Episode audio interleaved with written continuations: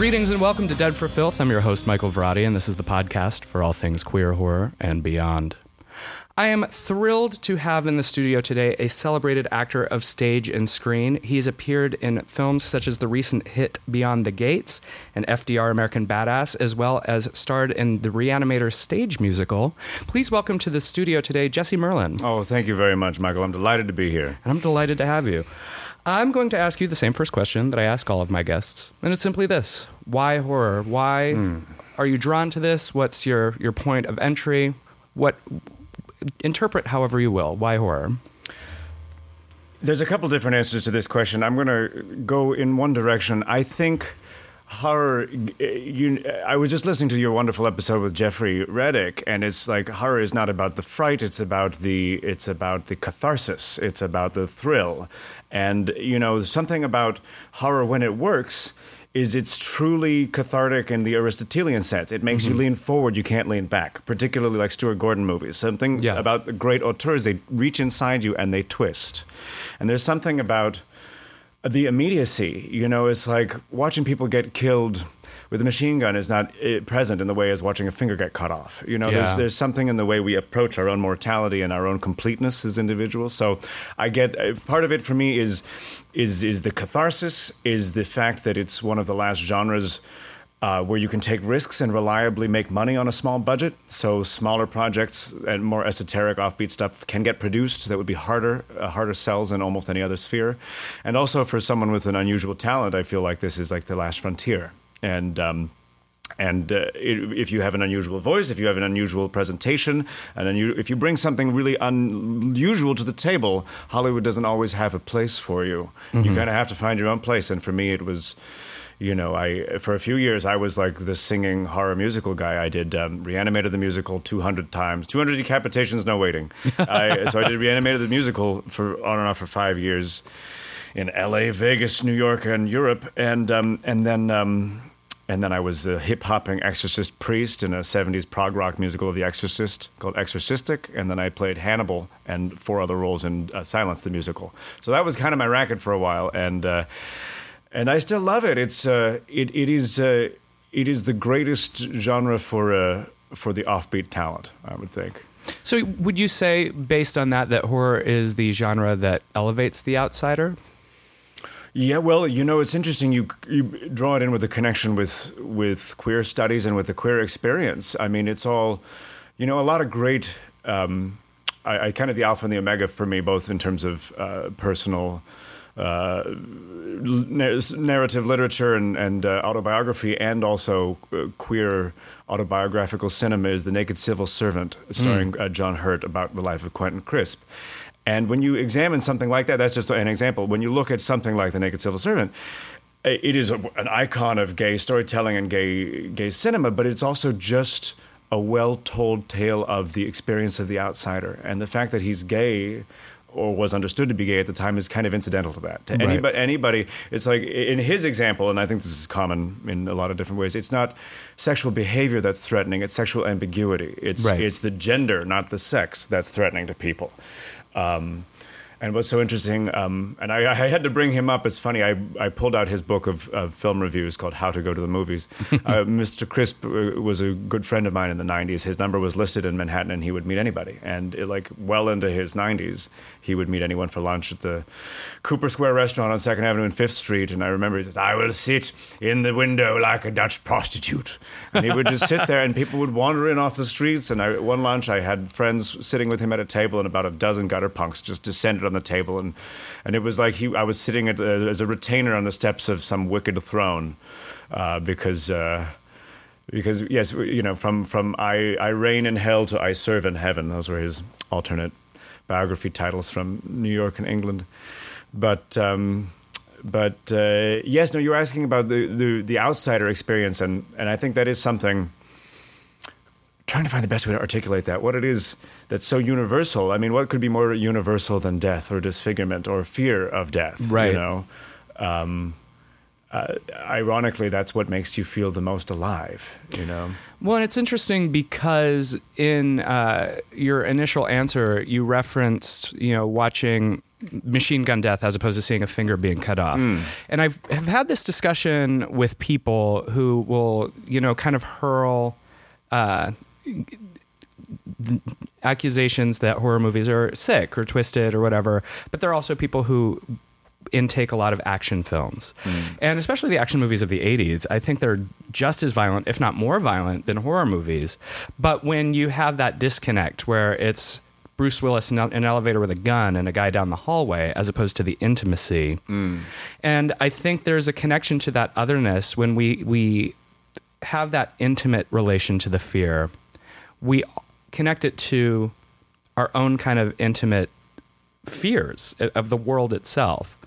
And uh, I don't know. I'm just kind of like wool gathering myself. I'm thinking, No, there's a universality to it. You know, I think almost any woman is going to connect uh, with with being followed home alone at night, a common trope in, in horror cinema, in the same way that uh, a queer person is going to understand night fear with the fear of being bashed, Yeah. or or uh, or persecuted in in, in some way, um, and those things trigger with us. Um, but uh, how wonderful that we've come to an era where you know the gay character doesn't automatically need, need to die. I was musing on that, listening to your interview with Jeffrey. It's like something that I think is common in in horror is. Um, is the moral story for each character? It's like, Right. well, Mrs. Voorhees disapproves of horny teenagers. You're all going to die, right? That's Right. the most. That's the most straightforward. But then it's just like, well, oh, they had sex. They're going to die. This kid's gay. He's going to die. This person's in a wheelchair. Oh, he's definitely going to die. Right. You know, it's just like these things aren't necessarily moral defects, but anything like there's always some or traditionally there's often a reason Right. for what for what happens to characters. Well, and especially that set of rules, even though those movies were kind of considered the uh, outsider films or the the rebellious movies, uh, they kind of did prescribe to a Reagan era morality. In the degree that they wanted all the teenagers to be these virtuous, sexless kind of people. Um, and I think that we've seen a bit of the shift because we also know that's unrealistic. And uh, I don't know. I'm just I'm, I'm very interested in that. Something I wonder if you've come across this as well. I I often wonder if the most popular trends in uh, in the narrative style echo in some way what's happening in larger society. You know, I'm sure there's a thesis or a dissertation here about how vampire movies coincide with the rise of AIDS. You know, it's just like blood fear, sex Right. fear. You know, uh, Dario Argento just last week or a couple of weeks ago was talking about opera and how about opera really is all about AIDS. No one gets laid in that movie. You know, Right. like there's so much fear around sex and so much frustration. And I, I think it's like, well, okay, if, if we're going to draw some kind of linear connection between AIDS and, and vampire and blood fear, is like, is basic economic survival fear what drives us toward zombie movies or toward apocalyptic movies? Do these come in to more relevance after something like September 11th? Right. After a, a big economic upheaval? you know.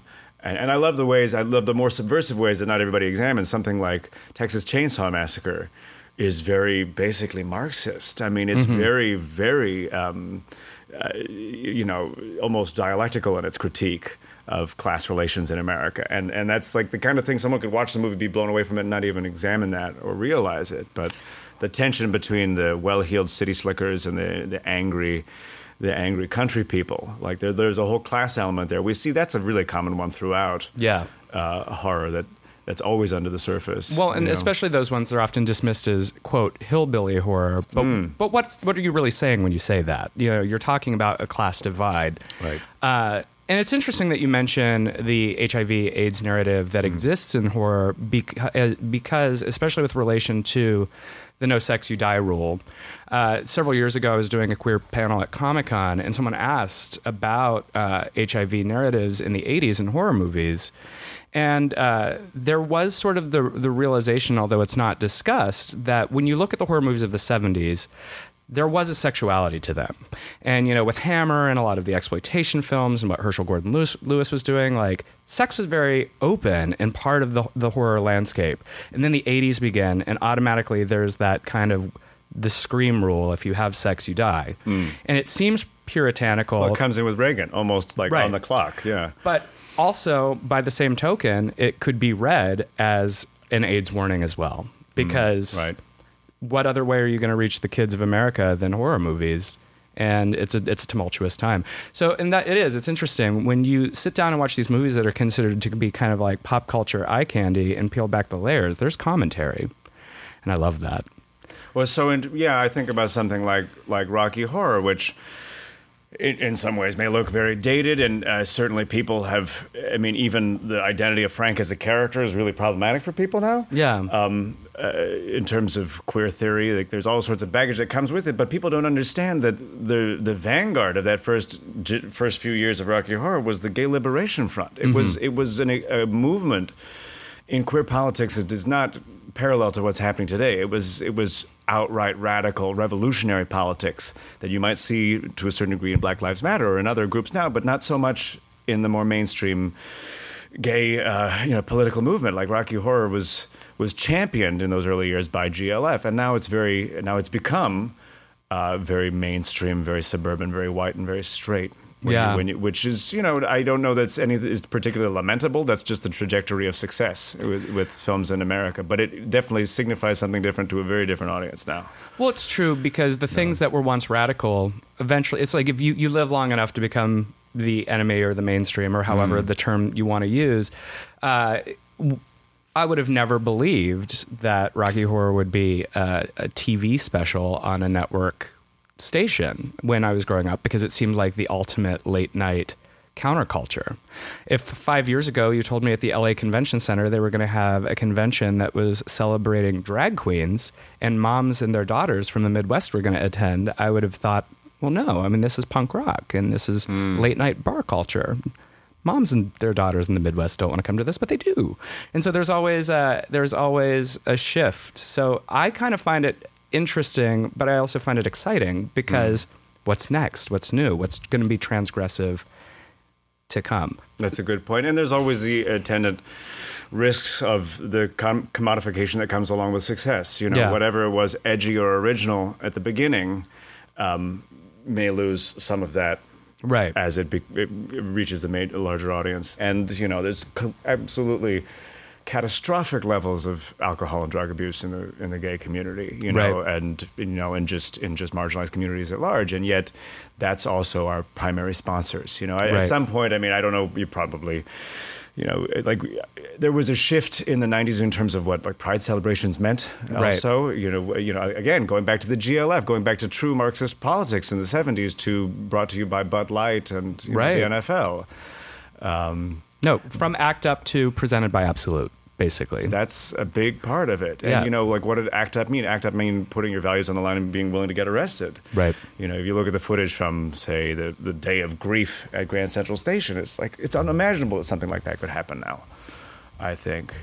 But, um, I must feel like a, a, a, terrible, a terrible old bore. I just, I, I don't know that things were anything better in the part of better in a, a time gone by, but perhaps, perhaps things in a sense, we're, we're clearer in terms of uh, what one has to stand for, one one has to uh, stand up against. Right. Um, you know what's happening right now in terms of Hollywood culture with the Weinstein scandal. It's like everything, right. the the entire house of cards has been kind of been laid bare, and we realize all of these unpleasant truths, like um, communication doesn't exist in power structures when there's no equality. That's just a basic that's a basic tautology of, of information theory, right? But like now we're all having to face this in right. a very real way. It's like, oh yeah, everybody knew all along this is just one example of many. And right. how is it going to be different? I, I don't I don't know. And of course, I mean, Lord, let's not even get started on. I mean, does it is it even radical to suggest similar things exist in the queer world? I mean, it's like we all know. We could all list them right now, but, but nobody will and uh, because it takes you know. someone to start the fire. Mm. But mm-hmm. sometimes mm-hmm. we need that first match to burn something down. In this case, the patriarchy. And then what's next? You know, and uh, we are in desperate need of restructuring. And I think that there was a complacency that happened a long time across many communities, where it was pride presented by Absolut instead of remembering that mm. we still have plenty of causes to march for uh, you know, when a tragedy like Las Vegas happens and gay mm. men can't even donate blood still because we're not considered equal, that's a problem. Right. And right. you know, I enjoy a good cocktail too, but I would like to like maybe not be considered a second class human. and that should be more of a primary goal. Uh, but yes, fun things, horror. Uh, you did mention Rocky Horror in the Sure, beginning, sure. uh, and we, we talked a little bit about the transgressive power of that. So this does tie in. Uh, but I know that you are uh, a fan of Rocky Horror and very connected to that community. Hmm. Uh, and you've also been in some Shadowcasts and done some documentaries as Sure. a member of Shadowcast. Could you tell me a little bit about that? Yeah, no, it's an old hobby of mine. I was a, a full time opera singer for 11 years, and I, I did a fair amount of traveling. Uh, I didn't have a big career, but I had a, a medium sized regional career. So when I traveled, I would connect. Uh, I called it my pervert passport. You can connect with all the wrong people wherever you go. So when I when I did, uh, I was living in Paris for six weeks doing a really actually terrible uh, modern classical electronic project. But it was great to live in Paris, and my French family became the the French cast in the Latin Quarter right across the bridge from Notre Dame, and that was like they're still very close to me. And I'm close with the people in New York and New Jersey, and. Um, and other international casts, and I am involved with some of the conventions. But uh, but yeah, I love it. Oh, it's funny. I, I was one of the producers for the 35th anniversary convention here in Los Angeles called SinsCon, and Barry Bostwick was our guest, uh, along with Cliff DeYoung and Jessica Harper from Shock Treatment. And then literally a couple months later, Barry and I uh, ended up in FDR American Badass together, and he was playing FDR, and I was playing Werewolf Hitler. and uh, uh, that was a fun movie. I went on to make uh, another movie with Barry called Helen Keller versus Night Wolves. Um, and that was a lot of fun. We had some great scenes together. I, I had at least three or four very uncomfortable gay come on scenes with him where I was like the really the rudest and most inappropriate come ons. Um, and that was a lot of fun. And uh, uh, and then I did another Ross Patterson movie called Range 15. But it's like my old agent, R- David Sachs, this wonderful guy, may, may he rest in peace. He called me up one day, and you know exactly what your agent thinks of you based on what they submit you for. And he, I Yeah. remember he said, Jesse, I've got, I've got the role you were born to play. You're going to be perfect. You're going to be perfect. It's Werewolf Hitler. You're going to, you're going to love it. It'll be great. And uh, it's like, okay, thanks, David. I know I'm really going out for the model roles. um, but yeah, no, I do. I do. Uh, there's, there's much, um, much about, particularly about the community that I love. Um, in terms of Rocky Horror, and it's w- one of the things you know because I'm also I, I have different fandoms. I I love uh, I love classic Doctor Who since childhood. I go to some conventions for that, and and something about I think Rocky Horror that makes it different from other fandoms is it's it's a fully performative tradition. Most Right. people, you know, no matter how well they dress up, they don't go out and reenact their movie. They don't recreate their characters on a regular basis. It's it's almost like iterative acts. It's like it's what I call it freak church. You Right. know, it's the same kind of call and response people get almost from a from a Catholic mass. Do you remember the first time you saw the film? Oh, of course, yeah, yeah. It was. Uh, I, it was before I started sneaking out every night. It was yeah, I was fourteen, so it was. Uh, yeah, kind of near the peak of its. I think it peaked in terms of activity in 1990, around the fifth, 15th anniversary, bef- right when they brought in home video, and then it started to decline. But no, at its peak in America, it was almost 300 screens. It was 300 uh, casts on a weekly basis. Maybe now there's 50 or 60. And earlier, when we were discussing the answer to why horror, you, you really dug into the idea of identity and uh, the celebration of the outsider. But um, were you an early fan of the genre, just uh, you know, growing up, or did you adopt it later? And was Rocky part of your entry point, or Oh, interesting. Um, I was a big sci-fi kid growing up. There were certain horror movies I really did connect with, but they tended to be the intersection, like Alien, where Right. in where horror intersects with with sci-fi. Um, I wasn't really allowed to watch it, so certain things I saw either at Tower Video or other places or on TV when I wasn't supervised. I mean, I remember seeing The Thing when I was maybe seven on holiday at Right. somebody's house and I was unsupervised, and that just blew my mind. The John Carpenter, and and then seeing Dawn of the Dead and having nightmares for years. But I really got, I think my gateway drug uh, was as a teenager. I, I got. Uh, I got really into certain goth industrial radio, and they played Goblin a lot. Oh, and so. Goblin brought me to Argento movies, and that brought me to the whole world of Giallo back in the days when you had to find like you know something weird VHS bootlegs to get the different Right. versions of it. There were there were no official releases for any of this stuff. Um, and uh, and then yeah no and Reanimator was one of the first movies I really connected with. I was probably 18 when I was at NYU and my roommate showed it to me and I just it was like it's like a come to Jesus moment seeing that Right. movie for the first time. So let's talk about Reanimator. Sure. Because from that being a come to Jesus Mm. moment, seeing this film, seeing that head in the pan, to becoming the head in the pan on Sure. in the musical version, how did you meet Stuart Gordon and end up in the musical version of Reanimator? it was a, it was a dream come true, and it was kind of it was never uh, it was never a slam dunk. I kind of had to fight for it. I had started in a show.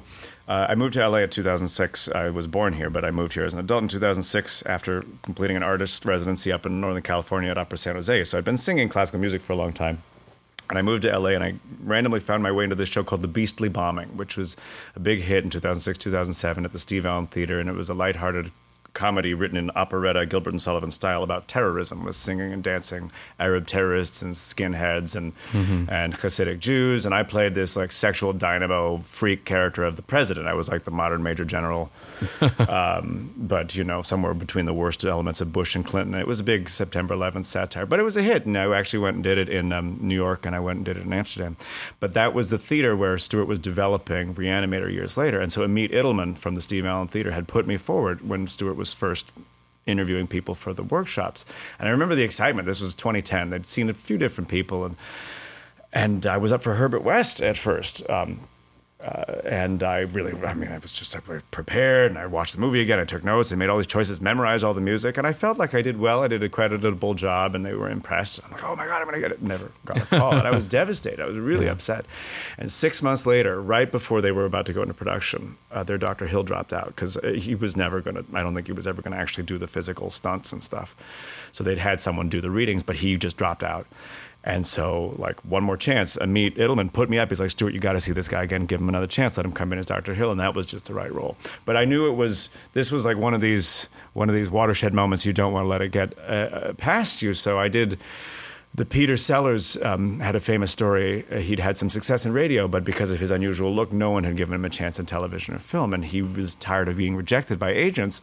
So he went in for a, a character of a, playing an old veteran and they just totally dismissed him, wouldn't even give him the time of day. And he came back in heavy prosthetic makeup and in character and like sold the deal right there. They hired him instantly and they took off his hat and he said, "Let's talk about my fee."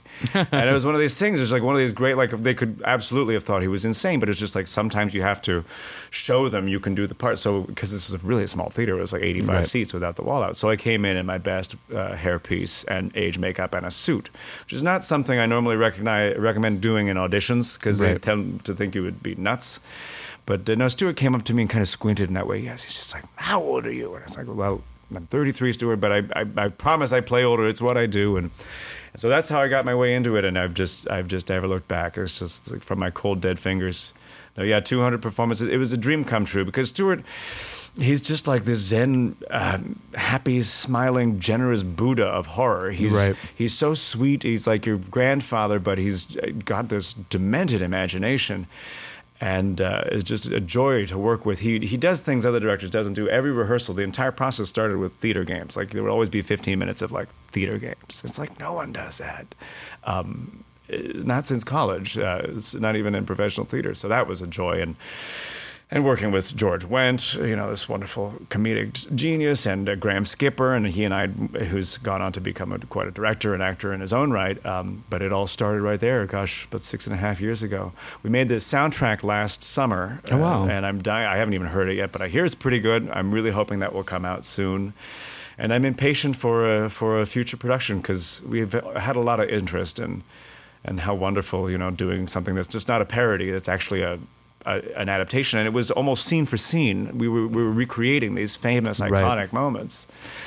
And you traveled all over the world. You listed some of the cities earlier. A little bit, yeah. yeah. Were there any uh, standout moments from from traveling around that things that happened on the road? Oh, sure. I mean, all sorts of crazy stuff. Um, New York was probably, I really hope we get a, an extended run at some point. New York felt like the right place. Mm-hmm. We sold out before we got there. It was just a festival run, so we had like half a dozen performances, but it was sold out weeks before we arrived. We had, the Times loved us. They printed right. a review with my severed head. Like, they don't do this for LA shows, right? So we're like, oh, yeah, this, we're set, we're going to be in. And it just didn't happen.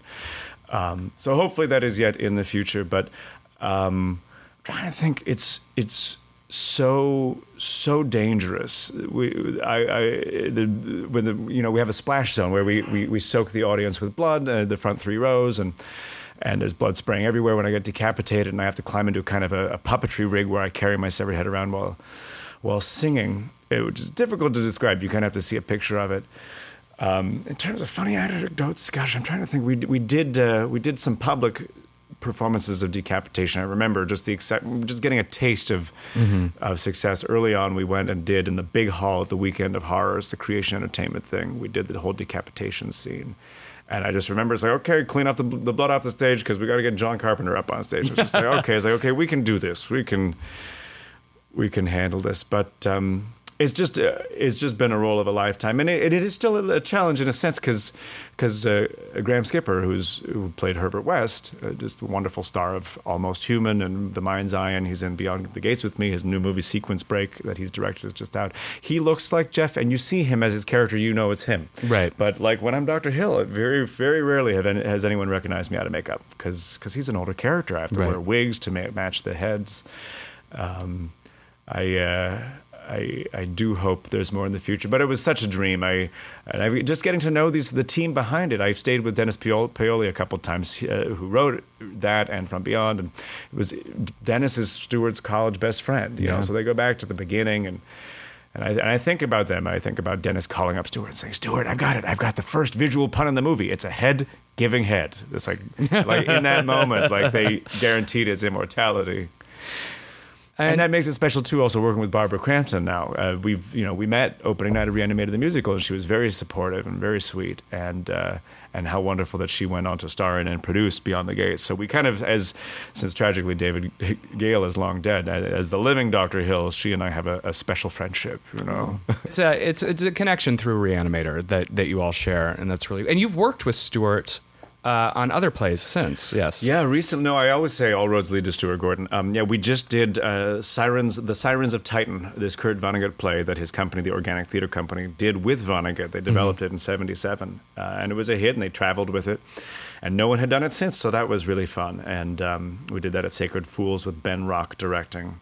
Very talented director, and uh, I hope we get to do it again. I was playing a three-foot alien robot sphere, which was even worse than Doctor Hill. It was basically like I was du- hunched up double on my haunches, and like um, it, was a puppetry builder for the Muppets who'd built this plush kind of alien creature, and it was absolute torture. So I'm running around basically on the balls of my feet, about three feet high, running uh, running tentacles and, and rods and stuff. But but that was a delight, and and Stuart. Um, uh, yeah, no, I'm, I'm impatient to work with him again. And oh, and I should say another connection also, Brian Yuzna. It just got announced is attached to Beyond the Gates too, uh, so he's working on that as a producer, which Right. I'm really excited about because you know, you know, Bar- Brian and Barbara, as far as I know, haven't worked together since um, since From Beyond, and I Right. think that's overdue because they're both fantastic people. Let's talk about Beyond the Gates. oh sure, uh, this is a really remarkable movie, which is uh, steeped in nostalgia, especially for a very specific kind of item from late 80s, early 90s pop culture these board game video combos. I remember my cousin and I used to watch one that was clue oriented, where they Oh, were like trapped in a hotel and there were these actors, and you would pause the tape and play. Uh, but it's so fun and it, it hits hits those points of reference in a very earnest way that a lot of films reaching for that nostalgia bubble often miss. Uh, tell me you. a little bit about getting involved in that project. Yeah, well, Jackson Stewart had uh, been Stuart's assistant at one time, like Joe Begos, uh, also talented director of Almost Human and The Mind's Eye. Uh, and Joe was our stage manager on Reanimator the musical originally. But Jackson had started as an intern and then writing coverage for him and working as his assistant. Right. And that's how he met all of us. And we did some short films together. We did a project called The Cartridge Family um, that he wrote, and then also Sex Boss, which is a comedy short starring me and Graham, which is on the Blu-ray of Beyond the Gates. But um, he'd had this idea, and it was just it was just a million dollar idea. He and uh, Stephen Scarlata, who was a co-writer, who also produced uh, Jodorowsky's Dune. This is a really great documentary filmmaker. Fantastic. Yeah, that's a great movie. And um, and uh, and they he'd come up with this, and it it just hit the uh, it just kind of hit the right nostalgia bell. You know, it's such a such an. I mean, there's haunted board games. That that's a Sure. classic trope. But like the a lot of especially our younger friends like wouldn't have no experience with the VHS video Right. board game. Um, so that was that was great fun. It was a very brief shoot for me. It was just one day. I did two scenes, and then he'd shown the early cut to a bunch of people, and pretty much everybody had the same note, or uh, one note kept coming back. It's like we need more of this guy, and we need more of Brea Grant. And so they wrote us a scene together, and we shot it several months later. And that was really nice. That was our scene together in the parking lot where she confronts me about the game. And it doesn't really advance the plot, but you get to see inside her a little bit more, Right. and I get to the more I watch it, the more I'm, I realize it's like, wow, I'm really, I'm really trying. I, I, I hope I'm not doing a direct lift of Klaus Kinski and Crawl Space because there's something I love that he does so much where he's, when he's listening or watching you, he just kind of keeps moving his lips. Yeah. You know, there's something I love. I always try and find the the pred- If there's a predatory character, there's going to be some kind of predatory menace physically. With Doctor Hill, it's in his teeth, and you Mm-hmm. Yeah, see he has these monstrous teeth because he has this really unique face. So I'm always like bleeding through my teeth with him. But Elric was just fun. There was very, he's very mysterious. There was very little on the page, you know, in terms of just you know wanting it to be a deliberately ambiguous character. So Right. I, I brought in. We shot at this crazy little place, the Bearded Lady, I think, on Magnolia and Burbank, which is this curio shop. Right. And, and it was a costume I had great. It was my all my own stuff, and I had great fun. More or less the same costume I wore in Helen Keller versus Nightwolves, but it was I had great fun collecting it because it was all period stuff. I had played Oscar Wilde in a, a queer theater piece called uh, Carved in Stone, which, which is a great play. I hope we get to do it again. It's Oscar Wilde, Tennessee Williams, Truman Capote, and Quentin Crisp together in the gay literary afterlife. With cameos from Bette Davis and Judy Garland and Now, how is it to do a show that features a character that's actually someone you knew? That was you see that was really interesting. Yeah. So no, no, just so just to finish. So it was my Oscar Wilde costume that I'd assembled. And it was all like 19th century stuff. So all this stuff I'd gotten in Europe, and that was that was wonderful. That was really meaningful, and I helped produce it and raise the money because I really it was it was special to me. I didn't want to play the character. My friend Leon Acord, who's a very talented guy, he he has the web series Old Dogs and New Tricks. It's uh, for a gay dating comedy for older men um, or just a great, great writer and colleague. But he he really he had done Quentin in San Francisco, and I remember I'd been living up north when that happened, and I wasn't ready to go see it. I was really.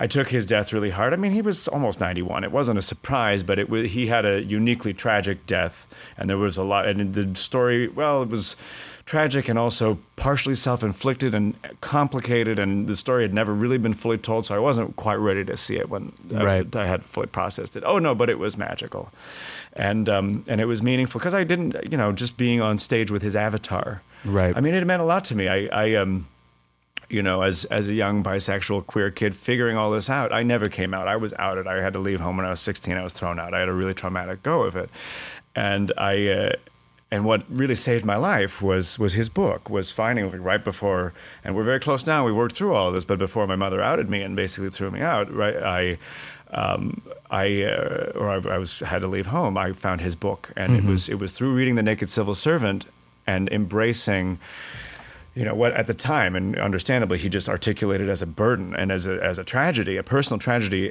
in, embracing that and elevating it into a cause Right. and that was for him the liberating moment of it um, so that was really special but also you know oscar wilde of course is just one of you know speaking of tragedy and horror like no one's made as far as i know the great oscar wilde horror tragedy movie yet and that's in terms of a personal life Right. that is one of the greatest horror stories you know, in terms of of of a, of a rise and decline and fall. You know, the movie Stephen Fry did in '98 was fantastic, but Mm-hmm. Right. it's like there's there's a whole horror element there. you Yeah, know. it doesnst touch upon some of the darker. Well, no, and the closest anyone has gotten in in terms of narrative that I've read, and there's probably some books out there I haven't read, is. Um, Melmoth uh, by Dave Sim in the Cer- Cere- Cerebus books, uh, these amazing graphic novels. Oscar Wilde is a running character, and there's a whole story there, the Melmoth graphic novel about his decline, and it's about him slowly going insane. And I have to say, you know, not not particularly, uh, uh, you know, just in terms of Oscar Wilde, that was always a tremendous influence. You know, if, if for those of us in LA, if you don't realize one of the three great Oscar Wilde archives in the world is here, it's at the UCLA Clark Library, and it's open to the public. People don't know it exists. It's almost on the USC campus, so people don't realize it's part of UCLA. Uh, Clark um, was this uh, kind of uh, eccentric homosexual heir in the 20s uh, to one of, I think, the great oil fortunes of LA, and he invested his money collecting arts. So it's amazing. It has all these ephebe, these pederastic ephebes painted up in the cornices of the walls, and, and you can go there and just give them your driver's license and, and tell them what you want, and you can basically handle and review manuscript Oscar Wilde letters and papers. Oh, a must like, visit. Like, yeah, no, Yeah. even non-scholars. Oh no, it's amazing. But you know, Wilde also has a very special place in my heart in a lot of ways. I mean, it's like his his genius, his wit, and his plays made him made him iconic, made him legendary. But his tragedy made him immortal. Right. And it's if I think people are drawn to that as much as anything else is like. What is it? The fascination of wounds that are self-inflicted. You know, Right. it's um, but um, I've been lucky. It's funny we have we have these different characters. I've known Stephen Fry for almost twenty years now, and oh my God, is as close to a living Oscar Wilde as we're going to have someone in terms of that level of erudition. Absolutely. But he was perfect to play it, and he he understood the the humanity and. And it's funny, you know, one one of my own personal life's nights of terror, I, I had the best and the worst night of England you could imagine. I remember Stephen's old partner Danny and I uh, were guests. He was hosting a big Ian Fleming charity benefit in London in 2008, and I just happened to be in town promoting this project and I went and it was amazing and all of the Bond girls were there and Roger Moore and it was you know it was Stephen's personal guest. It was amazing and it was my mm-hmm. last night in London. I I took a long bus home and I went to all the different courthouses because because you can go to the I think the what is it the Magnitsky restaurant? Like the courthouse where he started his descent is now is now a restaurant and you can go in and, and the courtroom where it all started is preserved. In its original oh, condition so I just went in but then I also got jumped and bashed and nearly killed that night. So it was just like it, it was just like a typical, just random Clockwork Orange style London violence. And Right. I I remember finding the tickets years later, like Ian Fleming charity benef- benefit, Stephen Fry hosting it, and like there's blood stains on it. Oh my God. You know, That's so so, I was yeah, I was really lucky to survive that one. But that was funny. It kind of brought me into a kinship with both. You know, Quentin had been dead for a long time, for ten years at that point. But it's just like, oh yes, now I've had my Mm-hmm. face ground into the dirt in London. I feel a little closer to my mentor. Maybe not the way you wanted to to be drawn closer. no, it's yeah, yeah. true, but it was yeah. Well, how about shifting gears Certainly. to uh, something less grave? Mm. Uh, but we were talking about uh, horror and the connection to historical figures, which brings me to something I wanted to talk about. And you've referenced these movies a little bit. Mm. Sure. Um, your roles uh, in FDR American Badass and Sure. Helen Keller versus Night Wolves. Right.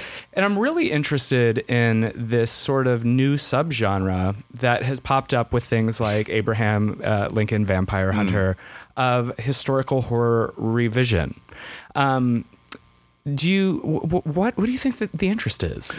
I'm not sure it's hot right now. I think it was hotter a few years ago. Right. And it, it, it basically it had reached a level of, of absurdity before I even started participating in it. Right. I think it's it's clever in the way that a magic door plot is clever. It's just Right. that we can step through a door and be anywhere and come to combat with anyone. Great. Right. Simple, simple narrative storytelling.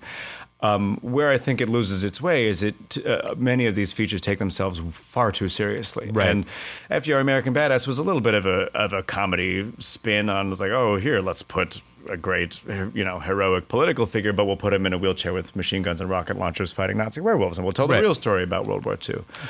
That's that not what fun. happened. Yeah, right. No, that was fun. It had a reasonable little audience. We did screenings here and there. It didn't get theatrical, and I, but it did get out. It was on Netflix for a little while. Um, Helen Keller was that was kind of a that was a that was the windmill we tilted at for a while because it was hard.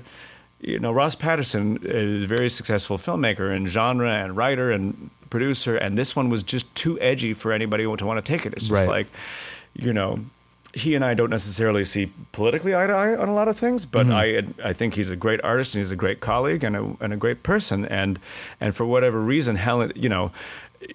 People may look at the subject matter and see it very offensive without having Right. approached it, but it's just like how many other filmmakers are making disabled action hero movies? Now True. we may think it's irreverent, but he made two in a row, Right. And like whether or not it's okay to make fun of them in any context is a simple. Sim, I think it's a separate discussion. These are heroic characters in their own movies, and they kick ass, Right. And so basically, whatever ridicule is put on them is you know is is transformed by the end. Um, but yeah, no. So the kind of the point of Helen Keller versus Nightwolves was to was to look. I mean, at that at that point in time, there were movies like um, Hansel and Gretel, Witch Slayers, I mean, but that was like Oh, yeah. that was like a Jeremy Renner. I mean, it, or it Right. was some, it was some it wasn't him. It was some big. It's like a thirty million dollar movie. Right, It's right. just like this is insane. So we're like, well, fuck this. We're going to take this to the logical extreme, and we're going to make we're going to make Helen Keller versus Nightwolves. We're going to have a blind, deaf samurai sword wielding action hero, and. uh Which, as as you pointed out, is not something that happens very often. Well, so. well, right. Like it's like. At what point do we have to stop getting offended on behalf of other people? It's like Right. you, you have to examine the material first. I think it's pretty funny. It's a movie. I don't know that it ever fully found the audience it deserved. Uh, Right. pu- the angle we made when we made it was it was always intended to be a free movie as an act of cultural jamming and sabotage. It's just like, oh, you're not going to put our movie out. Fuck you. This is it. It Right. belongs to the world now, and it always has been free. And we've had we've done some fun screenings of it, but uh, that was a fun character. That was one I. It was one of the only gay characters I've had to play, and that was. I, I, I, if you haven't seen it, it's it is problematic. I mean, is it like in the sense like you. I don't know that it's necessarily incumbent on LGBT actors to only play good and and teaching or teachable gay characters. It's like I, in an ideal world, maybe, but that's not reality. It's like we Right. have to be willing at some level, without getting hateful or Mm-hmm. you know, in terms of like truly hurtful stereotypes. Like being willing to play the characters. It's like, well, there are going to be unpleasant people. There are going to be Right. killers. There are going to be people who happen to be gay, along with all of their other characteristics. Yeah, on know. our Halloween special, uh, Thomas Dekker and I dug into the idea that there was a point in gay cinema where just because we weren't being represented, we just needed to see positive representation first. But now in 2017, we have a bit more of a cushion. We have, you know, the, the queer wave movement of the 90s. We have the whole, uh, you know, run of coming out teen movies the time is now to represent the full spectrum of LGBTQ people in film, and sometimes that means we're not always the good guys.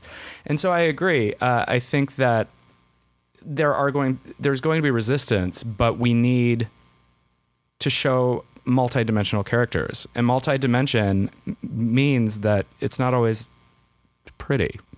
Right, right, Yeah. and like I, I don't know if you haven't seen it. It's um, I, I'm I, I am fond of my character William Keller in the movie. It's not that he's a bad character, um, but he's you know. He has tremendous fondness for his sister. He has a heroic moment. He has basically his worst vices are being alcoholic and being bitchy. Mm-hmm. But the thing is, when you, you can take it's just like you know, God forbid we pr- you portray this element of the gay experience. But like for me, looking when you have to play a character that does have certain like older fashioned or maybe hackneyed tropes is like okay at what level can i subvert them at what level can Right. i show the absurdity of it or just transform it into its opposite in some Right. kind of hegelian way which i'm often trying to do like i think that is i, I always come back to hegel when i talk about I don't want to say trash cinema. I want to say fringe or genre, or low budget cinema. It's just like Right. how do we do the transformation into opposite? How do we Right. elevate something so past terrible to the sublime? And uh, and yeah, no, it's um, as long.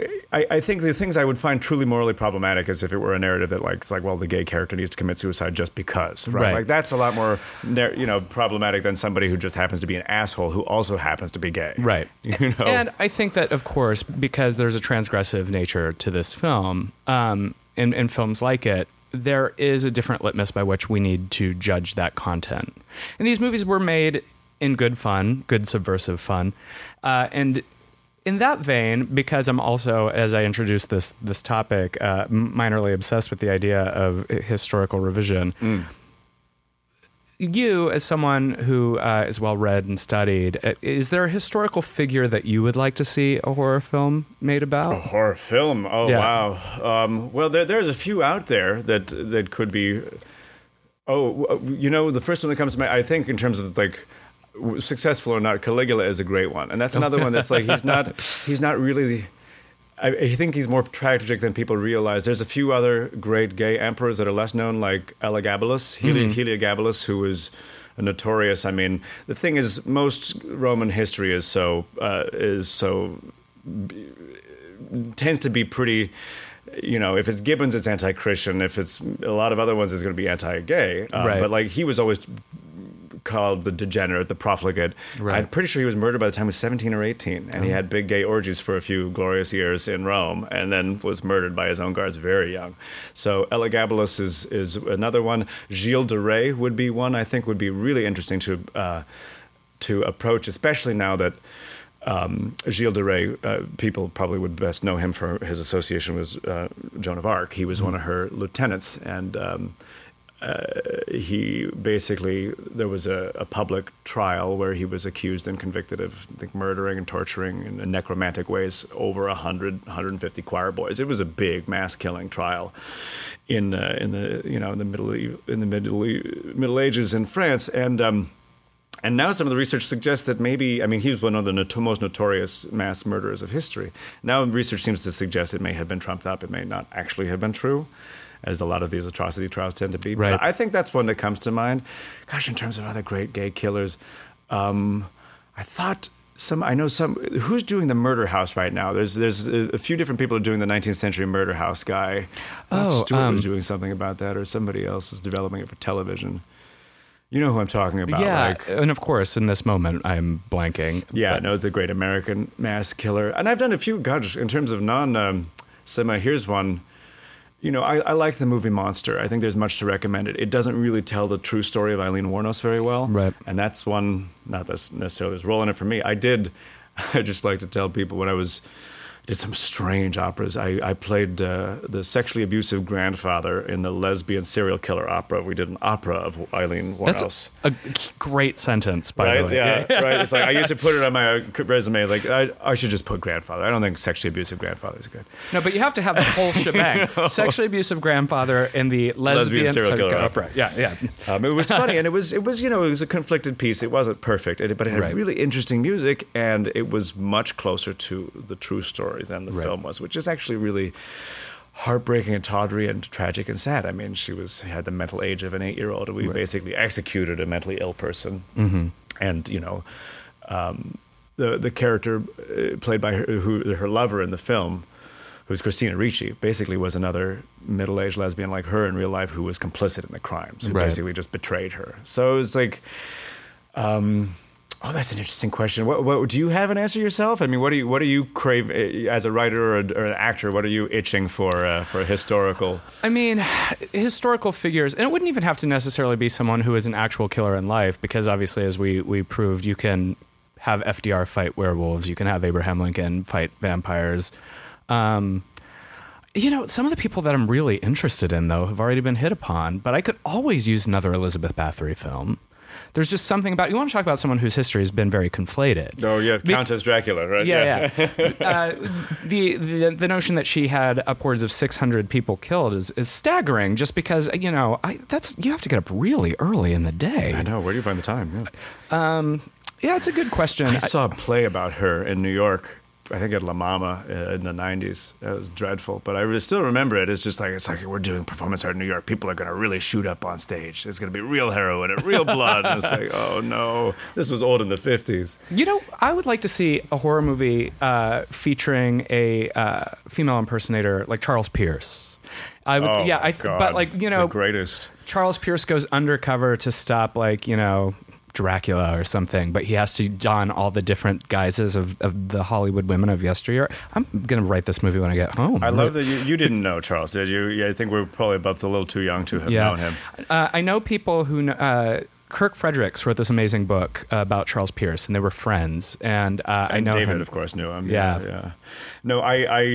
It's so funny you name check him. I love. Uh, I'll tell you a little bit about my family background just at some point, but um, I'm a Bette Davis fanatic. I, I love Bette Davis, and so my best friend and I often have gone up to her tomb. If you haven't gone, it's worth a trip. She has a, a sarcophagus with a stone angel, and it's her and her mother and her sister at the top of Forest Lawn, North mm, Hollywood, Right. overlooking Warner Brothers, her empire, and it just says Bette Davis. She did it the hard way, and right around the corner from her is Charles Pierce.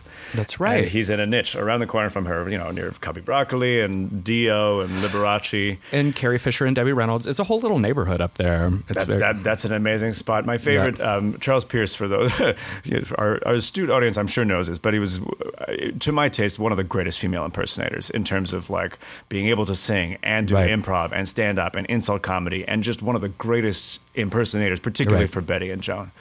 Well, leg- know. uh, legendarily, uh, there uh, was a night where Carol Channing came to see Charles Pierce, and at the end stood up and said, "Oh, Charles, you do me better than I do." and uh, to be in the crowd to see that, I, the story I heard about Bette confronting him in the '70s once because she never liked she never liked female impersonators. She she didn't get it. Like she had lots of gay friends. I mean, she and Victor Buono were very close, but I, I don't think she quite grokked the fact that men were going to do her. That was- Right. So she came up to Charles. I think she was introduced to him backstage. She says, "So I hear you do me." and he looked at her and says, Do you? I'd rather do Joan Crawford. Which is his way of saying I'd rather fuck a corpse, right? You know? Um, but uh, no, I, I love I love Charles Pierce and uh, and I have a great fondness just for, for Bette in a lot of ways and Warner Brothers. One of my favorite pictures of my grandfather I have up is a picture of him and Bette Davis and Paul Muni uh, standing in front of a radio mic holding one of his scripts Oh, because he worked with her a lot in radio. And uh, yeah, that's one of that's one of my long term horror uh, bucket list things. I'd really love to see somebody do either, either do a revenge film or, or some kind of film relating to the blacklist. My grandfather was a blacklisted union president. He had to testify and he wouldn't name names. He was a founder and president of the Writers Guild, and he couldn't write under his own name for eight years because he wouldn't name names. And like you know we, we, we my family paid a real price. You know they Yeah. they got through it. They had a success afterwards but his career never fully rec- uh, recovered. And he was very bitter about it for a long time.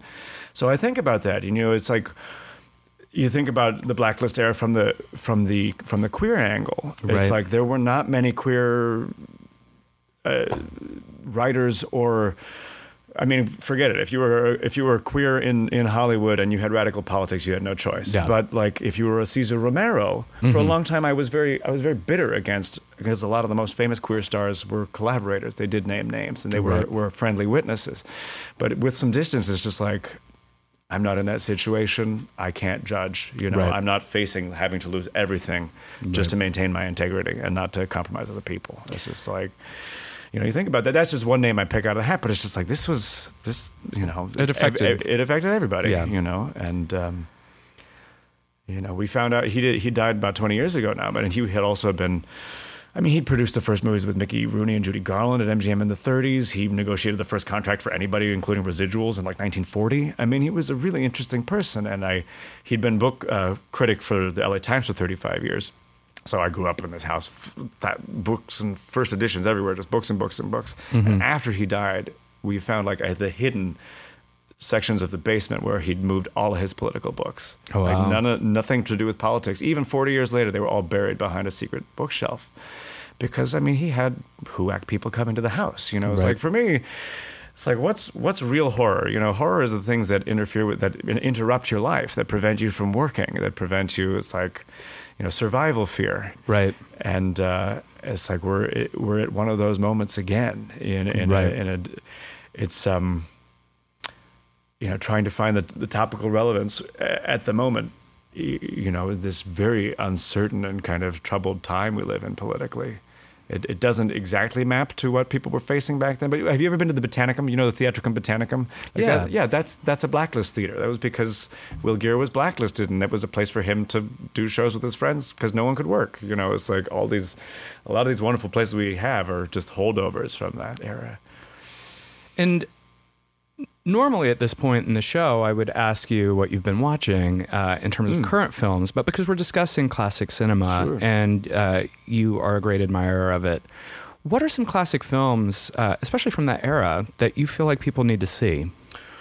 Oh, people need to see. My God. Well, uh, I tend to have esoteric tastes. I think in terms of, um, uh, I would uh, say one of the first ones I think people need to see uh, in terms of classic cinema that's less appreciated for horror is Die Die My Darling. Absolutely. A It's- Hammer horror picture. Yeah, yeah, no, because like I'm a Tallulah Bankhead fanatic, and she didn't make that many movies, but she made that one. Um, also, also with the nanny, another great Hammer horror that not Yeah. many people have seen with Bette Davis. Um, in terms of classic horror, God, I really love. Uh, of course, the Universal Pictures. Uh, you know, silence. I've always been a, a, a, lover of some of the lesser known silence. You know, like um, The Lodger is probably one of Hitchcock's best movies that no one's seen. The Right. great Ivor Novello, Silent.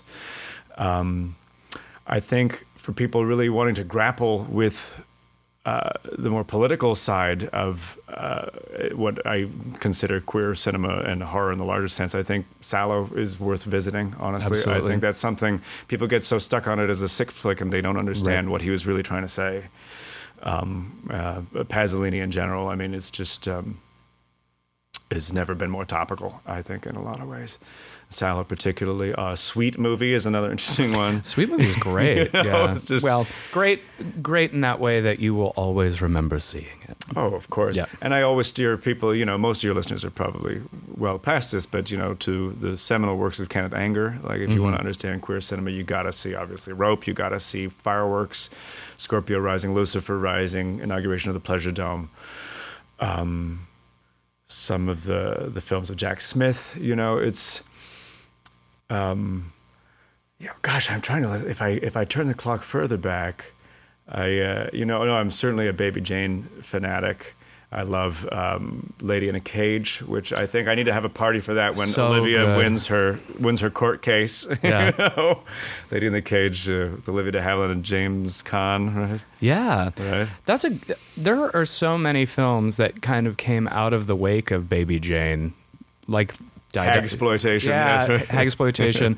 Die Die My Darling, Lady in a Cage, Ki- The Killing of Sister George. Sure, sure. Hush Hush with Charlotte, Yeah. obviously. Um, I love Dead Ringer with yeah, I, Dead Ringer. Yes. yeah with Bette Davis and herself. Oh my god, it's yeah. Didn't they do a remake of that? It's I mean, the, Did they? Yeah, I think it's the same title. I don't think it's the same Right. exact. God, uh, Bette. No, but that's not the. That's the second time she played twins, right? Didn't she do it in an earlier feature too? David would know. Yeah, uh, and the uh, David that we are referencing is film critic, historian, Par and author yes. David Del Valle, who you've done film commentaries with. Yeah, just what I adore. David Del Valle is um, is just he's he's like our our our talisman. You know, he's Absolutely, our, our yeah. key to so our, our generation's key to to Vincent Price and Christopher Lee and Forry Ackerman. All these people we didn't know, but Yeah. we know through him. It's true. Um, oh my God, he's just yeah. We did a, a terrible, uh, well, a brilliant commentary for a terrible movie called "Those Daring Young Men and Their Jaunty Jalopies." This uh, road trip movie, Tony Curtis and um, in the in the '60s. So we did that for Kerry Kino Lorber. No, he's brilliant. And I remember I first met him. I think I knew who he was from presenting films, but Hollywood Underground Film Festival, which was um, for a year or two at the Spielberg at the Egyptian, Elric Kane, who used to run Jump Cut Cafe. Mm-hmm. Who your character in Beyond Right. the Gates is named for, bringing it all Yes, full circle. yes. Elric Yep. Kane is a very Yep. talented writer uh, and uh, podcast host himself. He uh, he had hosted this, and David, um, with Ken Anger, with a very kind of truculent and, and kind of in, he brought Ken as the host of the event in a bad mood, not wanting to answer any questions. So I just remember poor David, you know, trying to draw him out for 15 minutes before they cut the celluloid and started Right. the started the event. But uh, But if there's anyone who can command an event and Hmm. keep the conversation going, even with a surly guest, it's David Del Valle. I have to say, oh, he's a master because Yeah. it, it's as you say, he is the conduit to both new and old Hollywood. It- it- there's not a name. I, I'll spend lunches with him and coffee with him. And you'll reference some third rate supporting actor from a, you know a movie that screened once. And he's like, ah, yes, we had lunch one day, and he's like laun- launches into a story, and it's all true. Like, and it's what I love about him. He's he is Yeah. I, no matter how much he writes and uh, how much he puts down so we have these records i'm sure there's so much more that we we just haven't heard yet and that's what i love about his adventures Oh, he's Yeah. he's brilliant. Yes, we're still trying to figure out exactly what we want to do together. I want to see him cast in something, you know, because he he is a character. He is a character like a Roddy McDowall, Yeah. or or an Elric, or or one of these great horror cameo v- characters. You know, he did this uh, cameo recently for one of the puppet master movies where he and yes. uh, david dakota um, were like these mincy Nazis. Uh, Charles Band had them be because it's set in World War II, where they're just like uh, gay Nazi guys jumping around. Uh, was a delight, honestly. That's you know that's an interesting one. Has anyone? Well, no, there has been I think a Night of the Long Knives picture, but the whole Ernst Röhm story. You know, like it would be a difficult one to tell it in an even-handed way, but like Right. there were some very powerful and influential gay men in the early days of the Nazi Party, and that's not something that's that widely known outside of historian circles. Right. You know, like the brown shirts were run by a gay guy, and it was like a you know before the black shirts, there was basically kind of a very powerful paramilitary right-wing gay cabal in Germany. Um, I mean, you know about this, and you know how there was this big dramatic night where Hitler stormed in with the SS and arrested everybody, like Yeah. during a drag. Or I mean, it was like it was kind of this amazing, amazing event. Um, what was it? Paragraph forty-one. Did you see that amazing forty-one? I'm getting it wrong. There was a documentary a few years ago about the Nazi law and how it related to the, the criminal code and how it related to gay people. And this amazing English, a German filmmaker went back and interviewed camp survivors talking about the gay experience in camps, and it's unbelievable. I would love to see that. I don't actually know about this film, but I'll look it's it up. It's hard to the show. believe if you can believe it. It was, by uh, all accounts, worse treatment than anybody else was getting in the camps, which is kind of hard to imagine. Yeah. But like, uh, but like, oh yeah, no, there's one amazing old French survivor who had trouble talking to the gay German film director because he just can't even talk to German people. Seventy years later, he's so so traumatized. Hmm. But um, but yeah, but you know everything old is new again. We we have gay paramilitary movements now. I Yeah. mean, we have or or that tendency is being reflected within our current political uh, milieu. You know. Yeah, for worse and worse. Yes, truly, truly, it's. Uh, but um, I was trying to think. So, um, you know, I also, I'm sure you love these too in terms of other recommendations. Pre-code films. A lot of pre-code films are just gloriously weird and and almost impossible to categorize in terms of genre. But um, have you seen uh, Madam Satan? That's that's one I, I love to bring up. I think maybe the last time I saw Ken Anger there at the cinema. Madam Satan is this pre-code Zeppelin disaster movie that has this elect- ballet of electricity uh, scene in it. yeah. Oh no, but it's it's one of these movies that Yeah. has about 80 minutes of insufferable drawing room comedy and then Right. 30 minutes of disaster footage at the end. That's just worth waiting. I like a lot of the pre-code uh, Noel Coward adaptations. Mm, mm-hmm. I mean, you want to talk about some gay theatricality? That was. mm. I think most of those are out on Criterion, if I'm not mistaken. Yeah. I uh, I love God. I love Noel Coward. Was it? What did I hear recently that that I think Laurence Olivier refused his knighthood because he wouldn't take it until Larry or until Noel got his first because he had basically been denied so long because he was.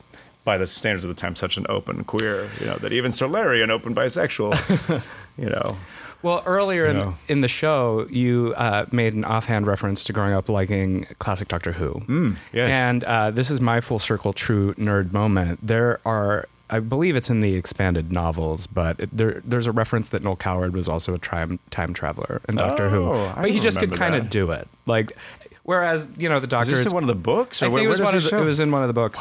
But the, the fun thing about Doctor Who is everything's canon because when you're dealing with space and time, there's really there's no continuity. Everything.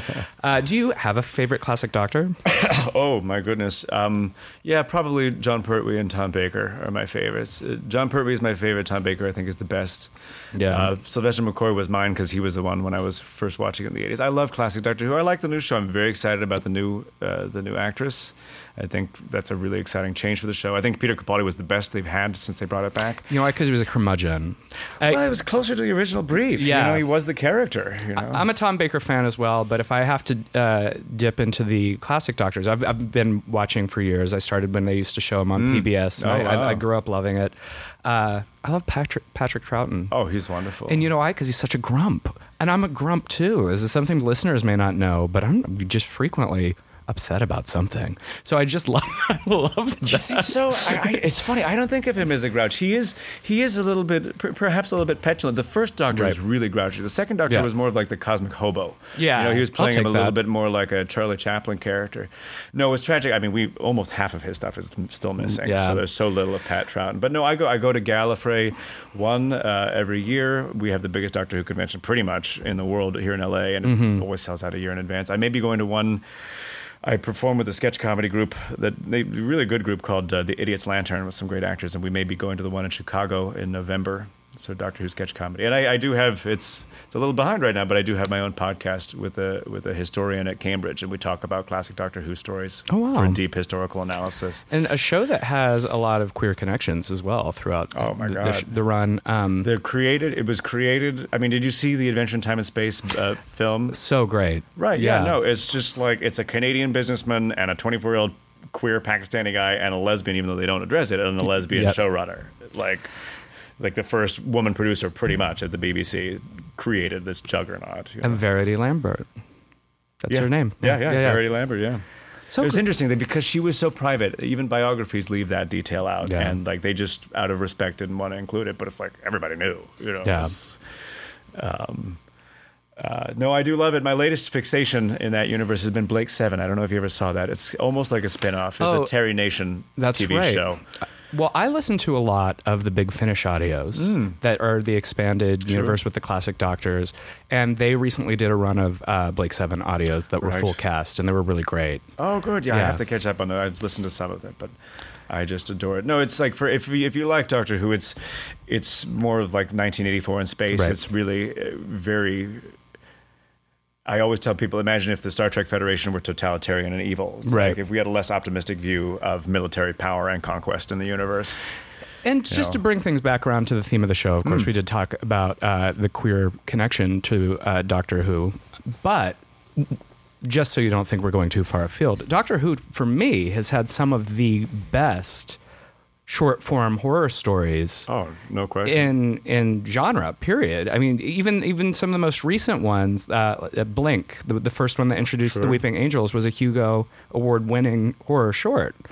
Uh, and yeah, no, Heaven Sent was a, a masterpiece. That was the one hander. Did you see? It was a season nine uh, Yes, finale, yeah. right? Where it's just him versus the death figure. It was just extraordinary. you know? Or then there there are themes that they get to in the show that I'm very surprised that a horror filmmaker didn't get to first. Mm. I believe it was uh, a season eight episode where he talks about how when we pause when we talk, it's we think that it's a natural thing, but it's actually there's a, an unseen force that feeds upon the the, the Mm. Oh space. yes, yeah. yes, the silence, right? yeah, yeah, and I, or the, and then the, the characters of the silence. You can only know that they're there when you're looking at them, and the second you look away, you forget. That's horrifying. That's just terrifying. Uh, I'm, I'm Oh no, and so of- many of the classic. You know, I I, I haven't done it in a couple of years, but I often will do classic Doctor Who marathons for Halloween Mm-hmm. because there's just so much great content. You know, the Brain of Morbius is the ultimate Frankenstein story. Pyramids of Mars is one of the great mummy stories.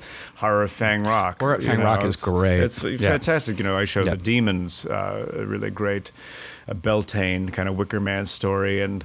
Uh, the Deadly Assassin is one of my favorite, or um, Talons of Weng-Chiang for a fan of the opera story. You know, No, is the Deadly Assassin the one where the master is basically like the the Grim Reaper? Master. Yeah, yeah, it's yeah, great. Yeah. that one I love because it, it, that actor only Peter Pratt. I don't know if he did any Hammer.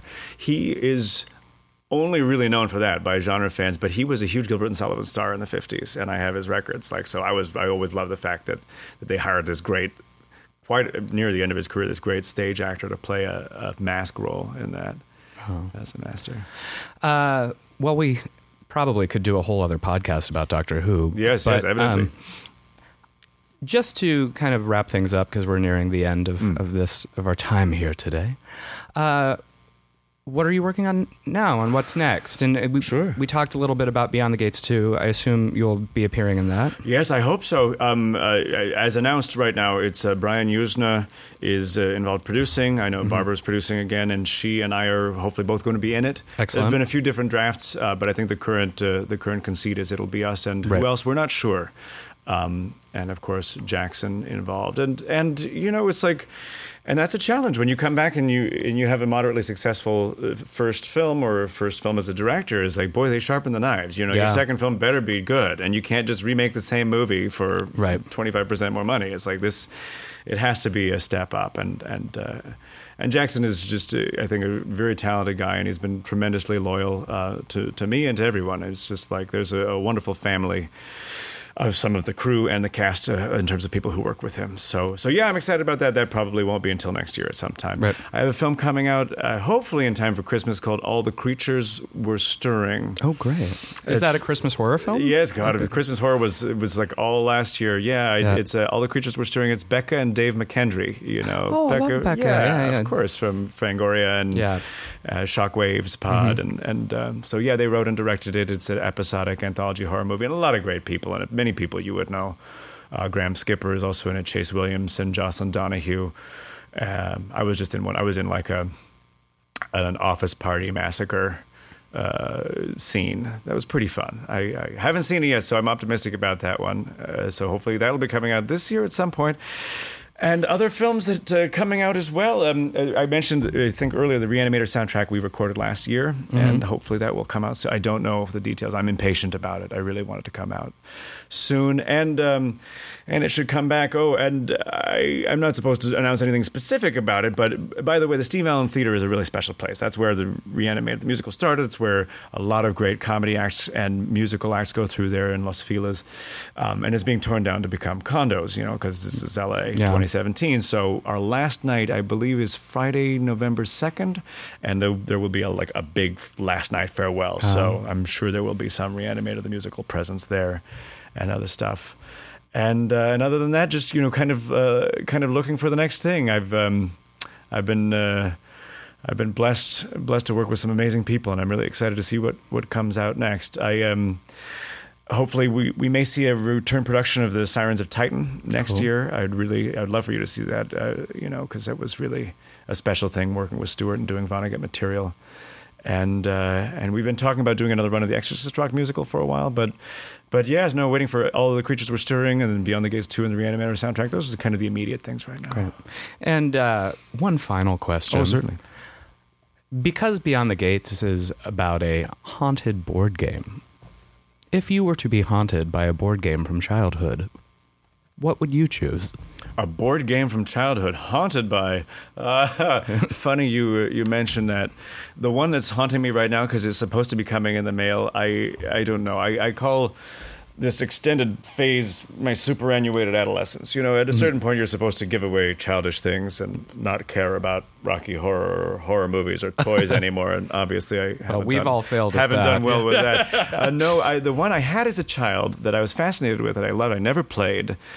Um, I played it for the first time recently. It's coming in the mail. It's one of these great lost games. It's worth a fortune, hard to find, but really, really amazing. It's the Dune board game. I'm a big fan of Frank Herbert's Dune. Oh, was Uh, it a movie tie-in board game though? uh, no, they reissued it for the movie, but no, it was Avalon Hill, the great uh, strategy board game. They had the rights for a few years in the 70s. They made this groundbreaking game, beautiful, impossibly difficult game for uh, six people that can take up to 15 or 20 hours. I mean, you have no idea how long it's going to take. and I played it for the first time recently, and it was utterly engrossing. It's just like I'm so ready to return to Arrakis. Uh, I just worked through all the six Dune books again, and and I'm excited. Yes, somebody has that. They're developing another feature for it. Yeah. Um, they did reissue the board game in '84. If you ever see it, there's a. They didn't license Sting, but they got a cheap Sting look-alike to put on the board game.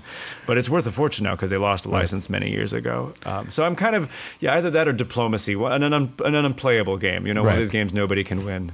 Well, I don't know if I would want to be haunted by something I can't beat, but Well, that's, that's that's the a certain kind of immortality. the know? game of life. Uh, Jesse, where can people find you? Oh gosh, I'm I'm old timey. I I'm at Jesse Merlin on Twitter and I'm jessemerlin.com on on uh, on the internets. And I uh, I um, I'm delighted to to talk with you and thank you for taking the time. It's uh, it's an honor to be in such august company with your other guests. Well, I'm so happy you took the time to come and join us today. Uh, thank you so much, and good luck to you. And uh, we'll be keeping an eye out. Uh, listeners, check out all of Jesse's amazing performances that you can find on film. And if you're in LA or wherever he may be performing on stage, please go see him. This has been Dead for Filth. I'm your host, Michael Varrati, yours always in glam and gore. Good night and good luck.